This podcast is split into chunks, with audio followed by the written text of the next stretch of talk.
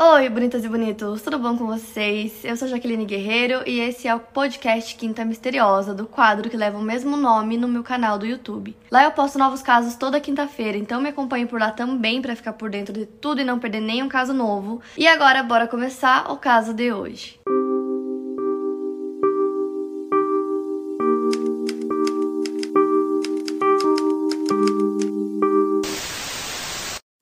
Patrick Barclay nasceu no dia 31 de dezembro de 1980. Ele morava com a mãe Beverly Dollarhide em San Antonio, no Texas, Estados Unidos. E ele tinha uma irmã mais velha chamada Carrie e um meio-irmão mais velho chamado Jason. Eles moravam em uma pequena casa em San Antônio e o Nicholas era um adolescente com um temperamento difícil. Ele era conhecido por sempre arranjar confusão no bairro, ele faltava bastante à escola e quando ele ia, sempre arranjava encrenca. Em casa também ele discutia frequentemente com a mãe e essa raiva que ele sentia se transferia para explosões na escola, com amigos, com basicamente todo mundo. Tanto que muitas crianças da vizinhança foram instruídas pelos pais a não brincar com o Nicholas. A mãe do Nicholas, inclusive, eles chamavam o Nicholas de Nick, afirmou que ele ocasionalmente abatia e xingava ela o tempo todo. E aí a mãe do Nicholas decidiu pedir pro mais velho, né, pro Jason, que é meio irmão do Nicholas, aí morar com eles é, em um esforço assim para tentar manter o Jason sob controle, para ter mais um homem em casa, e quem sabe isso ajudaria. Ele tinha algumas tatuagens que o amigo dele, com a mesma idade dele, ele tinha 13 anos na época, fez com uma agulha esterilizada então, assim, ele era realmente incontrolável. É, outras características físicas do Nicholas é que ele era loiro, olhos claros, olhos azuis. E ele também tinha um espaço entre os dentes da frente. O caso aconteceu no dia 13 de junho de 1994 e o Nicholas estava com alguns amigos em um tipo um parque próximo, eles estavam jogando basquete. E aí foi ficando tarde, eles decidiram ir embora e o Nicholas liga para casa dele para pedir para a mãe buscar ele nesse parque. E aí quem atende o telefone é o Jason e ele diz que a mãe tá dormindo, que ela trabalhou em um turno muito longo, então ela tava muito cansada. E aí ele pede pro Jason ir buscar ele, então. E aí ele disse que não, que ele não iria, era para ele voltar andando para casa. Só que aí as horas foram passando e o Nick não voltava para casa, então o Jason e a mãe dele decidem ligar para a polícia avisar que ele sumiu. Porém, assim, eles explicam para a polícia desde o início, lembrando também que como o Nicholas vivia brigando com a mãe, a polícia já tinha ido na casa deles várias vezes. Então eles explicam que apesar dele, né, não ter voltado para casa já faziam algumas horas, ele já tinha fugido de casa algumas vezes em outras ocasiões. E aí dava ali 24 horas, um dia e pouquinho ele voltava. Então ele já tinha feito isso. Então, ao mesmo tempo que eles estavam um pouco preocupados por ele não ter voltado para casa, ele já tinha feito isso antes. Então, tanto a família quanto a polícia acreditavam que era proposital, justamente porque o Nicholas, apesar de ter só 13 anos, ele já tinha antecedentes criminais juvenis, porque ele invadiu uma loja de conveniência, roubou um par de sapatos e ameaçou um professor. Então, no dia seguinte, no dia 14 de junho, ele tinha uma audiência de sentença marcada. E essa sentença determinaria o tempo que ele ficaria em casa ou ele seria enviado para uma casa de reabilitação por seus crimes juvenis. Então, as autoridades atribuíram isso a ele estar assustado e ter fugido e que logo ele voltaria para casa. Importante mencionar também que o Nicholas tinha sido diagnosticado com um transtorno de déficit de atenção e na última vez que ele foi visto, ele estava vestindo uma camisa branca, calça roxa, tênis preto e ele estava carregando uma mochila rosa. Então, a princípio foi isso, né? Nas primeiras horas, todo mundo achou que por conta da audiência, ele tinha decidido não voltar para casa e que logo ele voltaria. Porém, passou um dia, passou dois dias, ele nunca tinha ficado mais de um dia longe de casa e ele só tinha com ele 5 dólares e também não tinha levado praticamente nada, nem roupa, nenhum dos seus pertences, tava tudo em casa. Então, a mãe dele principalmente começou a estranhar já que os dias estavam passando, ele não voltava e que ele não tinha praticamente nada com ele, então não fazia muito sentido que ele demorasse tanto. Então agora a polícia decide mudar o caso que a princípio era dele ter fugido de casa e que logo ele voltaria para caso de pessoa desaparecida. Então a polícia abre uma investigação sobre pessoa desaparecida, porém eles não tinham praticamente nada, porque ele tinha de jogar basquete e aí o irmão mandou ele voltar caminhando para casa e era basicamente só isso que eles tinham, eles não tinham nenhuma pista para seguir. E como ele só tinha 5 dólares, a possibilidade dele ter pego um ônibus para ir para algum lugar, para outra cidade, alguma coisa nesse sentido, praticamente inexistente, da mesma forma como ele tentasse hospedar em algum lugar, já que ele não tinha dinheiro praticamente, né? Então, como ninguém tinha visto o Nicholas nos últimos dias, ninguém sabia de nada, a mãe dele até teorizou que Possivelmente ele teria pedido carona na estrada para ir para alguma outra cidade. E se ele tivesse feito isso, é, as chances de encontrar o Nicholas agora eram ainda menores. E aí, no dia 25 de setembro de 1994, mais de três meses depois do desaparecimento, o meio-irmão do Nicholas, o Jason, liga para a polícia e disse que viu o Nicholas tentando invadir a garagem da família, mas o Nicholas fugiu quando percebeu que o Jason tinha visto ele. A polícia imediatamente vai até o local, começa a revistar o bairro, procura por todo lugar, mas não conseguem encontrar o Nicholas. Então essa era a única pista que a polícia tinha, eles decidem focar em locais próximos da casa da família para procurar por ele. Eles procuram e procuram, mas não encontram absolutamente nada. Então, depois de um tempo, a polícia disse que eles não acreditavam que o Jason realmente tenha visto o Nicholas naquele dia. A mãe do Nicholas também não acredita que isso seja verdade, eles acham que ele inventou isso, que era mentira. E aí a polícia decide investigar um pouco mais sobre a família do Nicholas, então eles descobrem que a mãe dele era viciada em heroína e o ambiente familiar que o Nicholas cresceu foi muito complicado. E aí aparentemente ela se recuperou depois que o seu filho desapareceu. E aí a polícia pediu para ela fazer alguns testes de polígrafo. Ela passou nos dois primeiros, mas falhou no terceiro. E ela afirma que ela só falhou no terceiro porque ela mentiu sobre algumas perguntas relacionadas a roubo que ela cometeu e não nas respostas que ela deu sobre o desaparecimento do filho. E aí, como a única dica que a polícia tinha era daquele dia que o Nicolas supostamente tentou invadir a garagem da casa, essa era a única dica que eles tinham para seguir. Depois que essa dica caiu, não tinha nada, né, que comprovasse que isso era verdade. E aí ninguém viu mais nada, não tinha mais nenhuma pista para seguir. O caso foi esfriando aos poucos e aí as pessoas pararam de falar sobre isso, ninguém sabia de nada. E aí a esperança, né, que o Nicholas aparecesse ficando cada vez menor. E em outubro de 1997, três anos e quatro meses após o desaparecimento do Nicholas, os policiais recebem um telefonema das autoridades da Espanha dizendo que o Nicholas foi encontrado, que ele estava morando em um abrigo para jovens depois de escapar de uma operação de tráfico sexual de crianças. Então o homem que encontrou o Nicholas e conversou com a polícia lá da Espanha disse que ele acreditava que o Nicholas tinha sido abusado por anos. Disseram que ele foi foi encontrado em uma cabine telefônica super assustado. Então eles mandam a irmã mais velha do Nicholas, a Carrie, pra Espanha para ver ele pessoalmente, para ver se realmente é ele. E assim que a Carrie chegou no local, ela viu o Nicholas sentado numa cama, ele tava usando óculos escuros e um boné tava assim muito assustado, muito quieto, e aí imediatamente ela correu para abraçar ele, reconheceu ele na hora. E assim que ela chegou, ele disse que tava com medo que ela não reconhecesse ele, que obrigassem ele a continuar morando na Espanha. E aí ela começou a conversar com ele, ele tava muito tímido, muito quieto, que era um pouco diferente da personalidade que o Nicolas tinha. E aí ela começa a mostrar várias fotos da família, fotos novas, né, de coisas que aconteceram nesses três anos. Começa a mostrar para ele para ver se ele tinha algum tipo de reação, algum tipo de emoção vendo essas fotos. Já que disseram para Carrie que ele tinha perdido praticamente todas as memórias que ele tinha da vida dele por conta de todos os abusos que ele sofreu. Então, aos poucos parecia que ele ia lembrando de algumas coisas, ele fazia alguns comentários.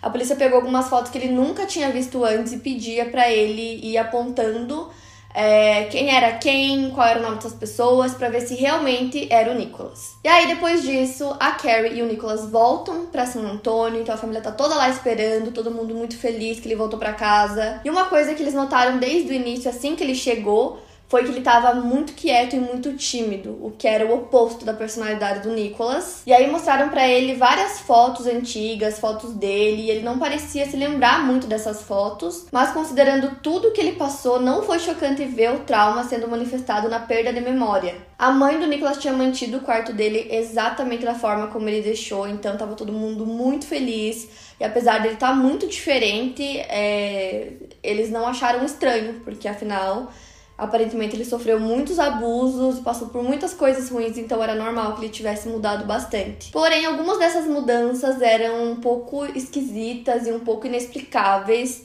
Como, por exemplo, quando Nicholas desapareceu, ele tinha 13 anos, ele era um menino magro, loiro, de olhos azuis e que tinha um, uma lacuna entre os dentes, tinha um espaçamento assim entre os dentes da frente. Ele tinha um temperamento muito difícil, problemas de disciplina, como eu disse para vocês, e tinha algumas tatuagens que o amigo dele fez nele. Então, tinha uma cruz, algumas letras, tinha uma tatuagem no ombro, ele tinha várias. Apesar de serem tatuagens pequenas, ele tinha várias tatuagens. E aí, o Nicolas, que voltou três anos depois, era um pouco diferente. O Nicolas, de 16 anos, ele tinha cabelos castanhos, olhos castanhos, as tatuagens simplesmente sumiram. E ele era extremamente calmo. Ele era tão calmo que alguns familiares disseram que ficavam até um pouco desconfortáveis perto dele. Então, apesar dele ter mudado muito, não só assim, no jeito dele, na personalidade dele, mas também em várias características físicas, a família continuou insistindo que ele era o Nicolas sim. Então os dias foram passando, ele foi se adaptando é, à sua vida, voltou pra escola, e enfim. Quando o Nicolas desapareceu, é, foi para vários jornais e tal, as pessoas falaram muito sobre isso, e aí depois que já foram passando tempo e não tinha mais nenhuma informação nova, o caso esfriou, as pessoas meio que esqueceram. Aí quando ele apareceu, voltou para as manchetes, não só da cidade que eles moravam, mas assim, do país todo. Então todo mundo ficou muito em choque com essa história, que parecia uma história de filme, onde ele desaparece volta três anos depois para a família. Então tinham repórteres o tempo todo indo na casa deles. A mãe do Nicolas não deixava ele dar entrevistas porque ela não queria.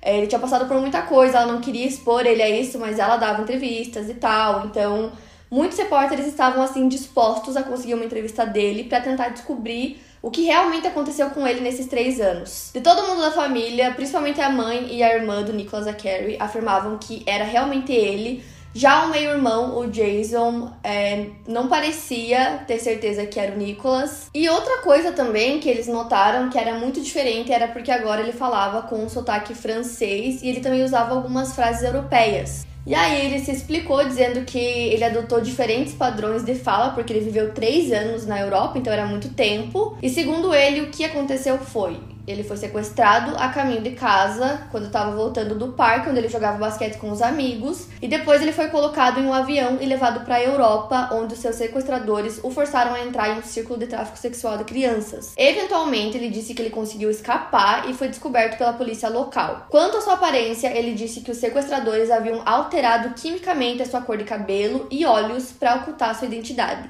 Então, depois de ouvir esse relato, o investigador particular Charlie Parker ficou bem desconfiado. Então, ele disse que essas alegações do Nicholas sobre mudarem a cor do cabelo e dos olhos eram muito suspeitas, porque era muito improvável que os sequestradores se esforçassem tanto assim para alterar a aparência física dele. A personalidade também tinha mudado muito. E outra coisa que o Parker também percebeu é que o Nicholas não parecia nem um pouco retraído. Ele parecia simplesmente muito mais maduro e muito mais velho do que os 16 anos que o Nicholas deveria ter. A família fez o possível para manter o Nicholas longe de toda a mídia, mas ele acabou dando uma entrevista de TV meses depois de retornar. A família permitiu que uma equipe de filmagem do programa de TV Hard Copy entrassem na casa deles e entrevistassem o Nicholas. Então, junto ao entrevistador, o investigador particular Charlie Parker também estava presente. Inclusive, esse investigador ele tinha trabalhado no caso três anos antes, quando o Nicholas desapareceu, então ele sabia todas as informações sobre o caso e ele estava muito ansioso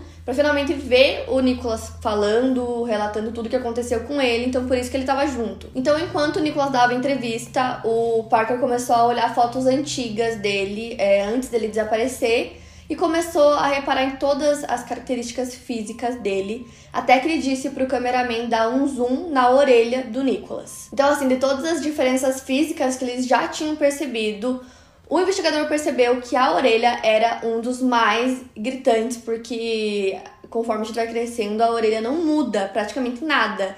Então ele viu que elas eram muito diferentes. E aí o Parker meio que percebeu que assim, a única parte que não envelhece são as orelhas, então não fazia sentido algum e ele já estava desconfiando que tinha alguma coisa estranha. Então com essa nova evidência, o Parker conseguiu uma ordem judicial para tirar as impressões digitais e o DNA do Nick para confirmar se realmente era ele. A família e o garoto se recusaram a dar voluntariamente essas amostras e ele também se recusou a dar o nome dos seus sequestradores. Então, em fevereiro de 1998, o FBI recebeu uma ordem judicial para tirar as impressões digitais e o sangue do indivíduo para determinar se realmente ele era o Nicholas ou não. Os resultados do DNA ordenado pelo tribunal voltaram e provaram o que o Parker já imaginava, que essa pessoa que estava alegando ser Nicholas Barclay não era ele. Então assim, agora eles tinham as provas de que realmente aquele homem não era o Nicholas e mesmo assim a família continuou insistindo que era ele sim, ele já estava morando com eles faziam quatro meses e eles não queriam que ele saísse da casa, queriam que ele continuasse morando lá. Então, agora sabendo que ele não era o Nicholas, por que, que a família ia querer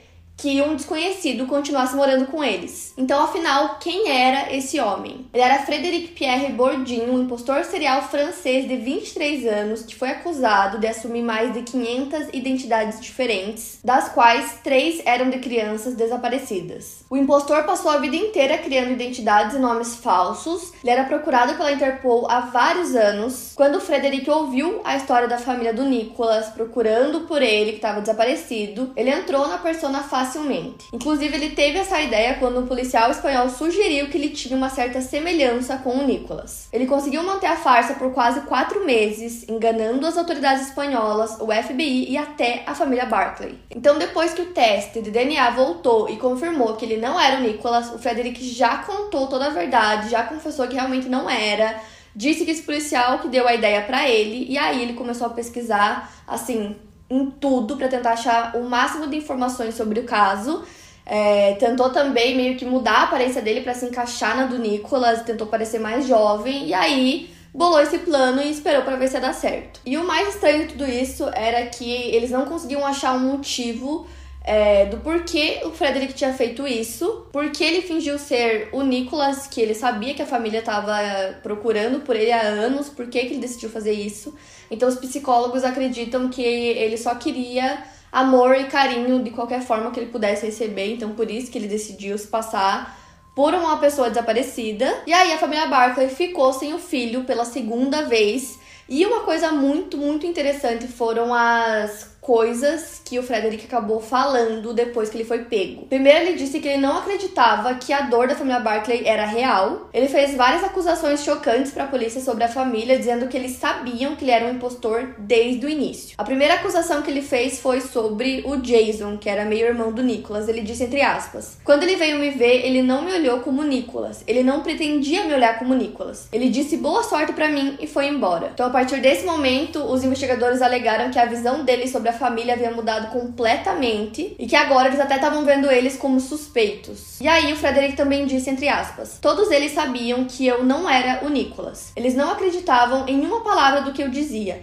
mas eles eram bons em não demonstrar. Eu lembro que na Espanha a Carrie fez tudo por mim. Quando eu não sabia alguma coisa, ela me dizia. Por exemplo, ela dizia: Essa é a casa em que morávamos. Essa é minha filha, sua sobrinha. Você se lembra disso? Você se lembra disso ou disso? Ela queria colocar na minha cabeça todas as informações. Eu nunca esqueceria. Ela não podia dizer que eu não era o seu irmão. Ela acreditou ou não? Se você me perguntar, não, ela não acreditou por um segundo que eu era seu irmão. Ela decidiu que eu seria ele. Então o Frederick contou todas essas coisas para a polícia e ele também disse que ele era muito diferente do Nicholas, ele não sabia várias coisas, ele não tinha olhos claros, não tinha cabelo loiro, ele falava com um sotaque diferente e claramente todo mundo sabia que ele estava mentindo. Então ele disse assim: por que eles iam deixar um completo estranho morar na casa deles quando eles sabiam que ele não era o Nicholas, a não ser que eles estivessem escondendo alguma coisa. E o Frederick até propôs uma teoria para a polícia sobre o que ele acredita que havia realmente acontecido com o Nicholas.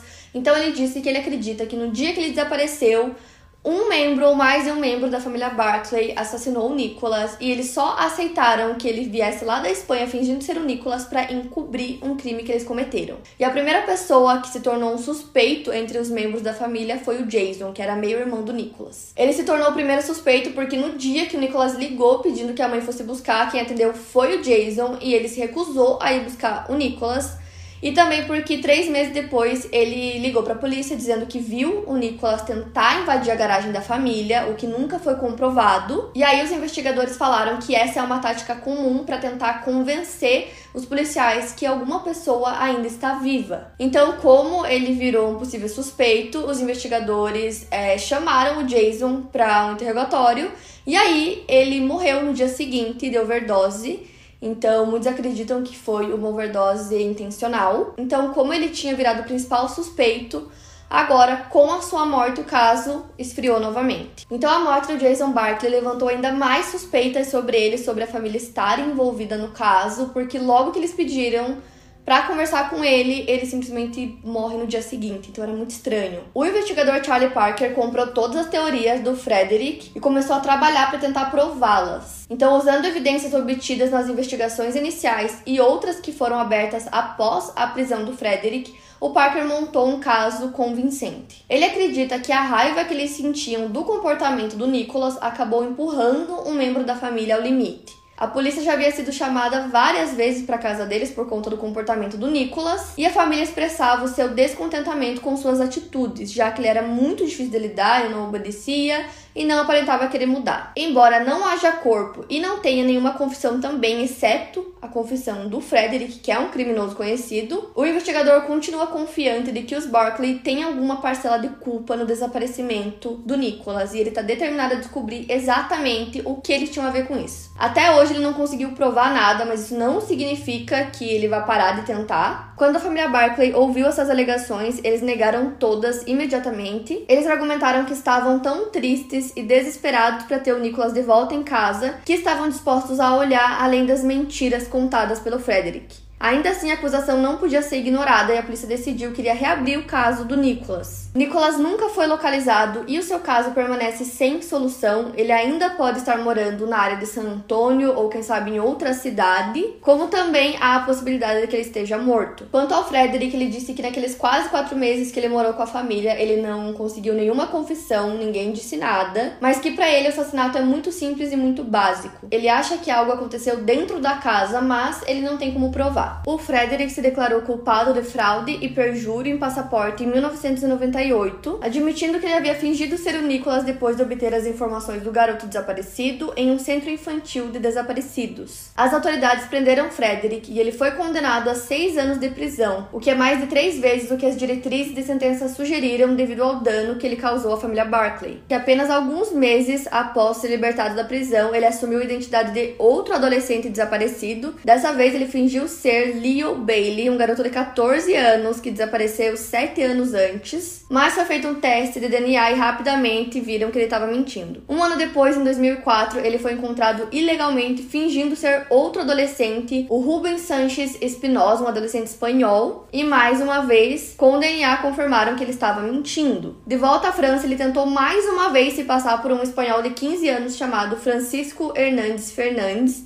e a polícia que já não aguentava mais ele ficar fingindo que ele era esses adolescentes que estavam desaparecidos, prenderam ele novamente. As personificações em série do Frederick deram a ele o apelido de O Camaleão pela polícia de todo mundo. Ele viveu toda a sua vida com identidades falsas. Como eu disse para vocês, ele mesmo já admitiu que usou mais de 500 identidades ao longo da sua vida e parecia que essa obsessão dele por ficar fingindo ser outras pessoas nunca terminaria Porém, em 2017, ele conheceu a Isabelle e os dois se casaram. Hoje eles têm cinco filhos e o Frederick afirmou que ele nunca mais vai tentar fingir ser outra pessoa. Então, muitas pessoas acreditam que depois ele ter se tornado pai, ele percebeu o quanto ele machucava outras famílias fingindo ser pessoas desaparecidas e aí as famílias ficavam felizes, achando que a pessoa tinha voltado e na verdade era mentira. Então ele disse que nunca mais vai fazer isso, então hoje ele vive super tranquilo com a família dele. Mas a história dele chamou muita atenção e chama até hoje, então em 2010 fizeram um filme inspirado nele chamado The Chameleon. E em 2012 fizeram um documentário que eu tentei encontrar, não achei, que se chama The Impostor, que também é inspirado aí na história dele. E se eu não me engano, também tem um documentário sobre o caso do Nicholas Barkley na Netflix dos Estados Unidos, então se tem alguém aí que me assiste, com certeza tem, que eu sei que vocês moram em todos os lugares do mundo. Se vocês conseguirem assistir o documentário, me contem. Que eu queria muito ver, mas não tem aqui na Netflix do Brasil, infelizmente. Então, até hoje, como eu disse pra vocês, o caso do Nicholas Barclay permanece sem solução. E eu quis muito trazer esse caso para vocês, que já é um caso né, mais antigo. Mas é um caso que toda vez que eu leio sobre, que eu vejo qualquer coisa sobre, eu fico muito chocada com o desfecho do caso, com tudo que aconteceu, com o fato da família ter aceitado o Frederick, sabendo que ele não era o Nicholas durante quase quatro meses, e ainda quando descobriram que ele não era, queriam que ele continuasse morando lá, o que não faz sentido nenhum. Então tem que ter um motivo para isso, além é, da frustração, eu acho, de perder um membro da família e achar que ele voltou. É, por que, que você manteria um desconhecido em casa, sabe? Não sei, eu acho muito estranho e também o Jason quando começou a virar um suspeito, simplesmente morreu. Então é muito esquisito. Eu não sei, talvez realmente a família tenha alguma coisa aí, ou talvez também não tenha. É, o caso permanece em aberto, não encontraram o corpo, então não sabem se o Nicolas está vivo ou não. E é possível que o caso né, seja solucionado em breve, já que ele está em aberto, né? Foi reaberto, na verdade, então eles ainda estão investigando. E é possível que tenha um desfecho, né? Por enquanto, essas são as informações do caso, que é extremamente bizarro. Para mais casos, siga meu podcast aqui no Spotify. Lembrando que os casos novos saem primeiro lá no meu canal do YouTube toda quinta-feira. Obrigada por ouvir, até o próximo caso.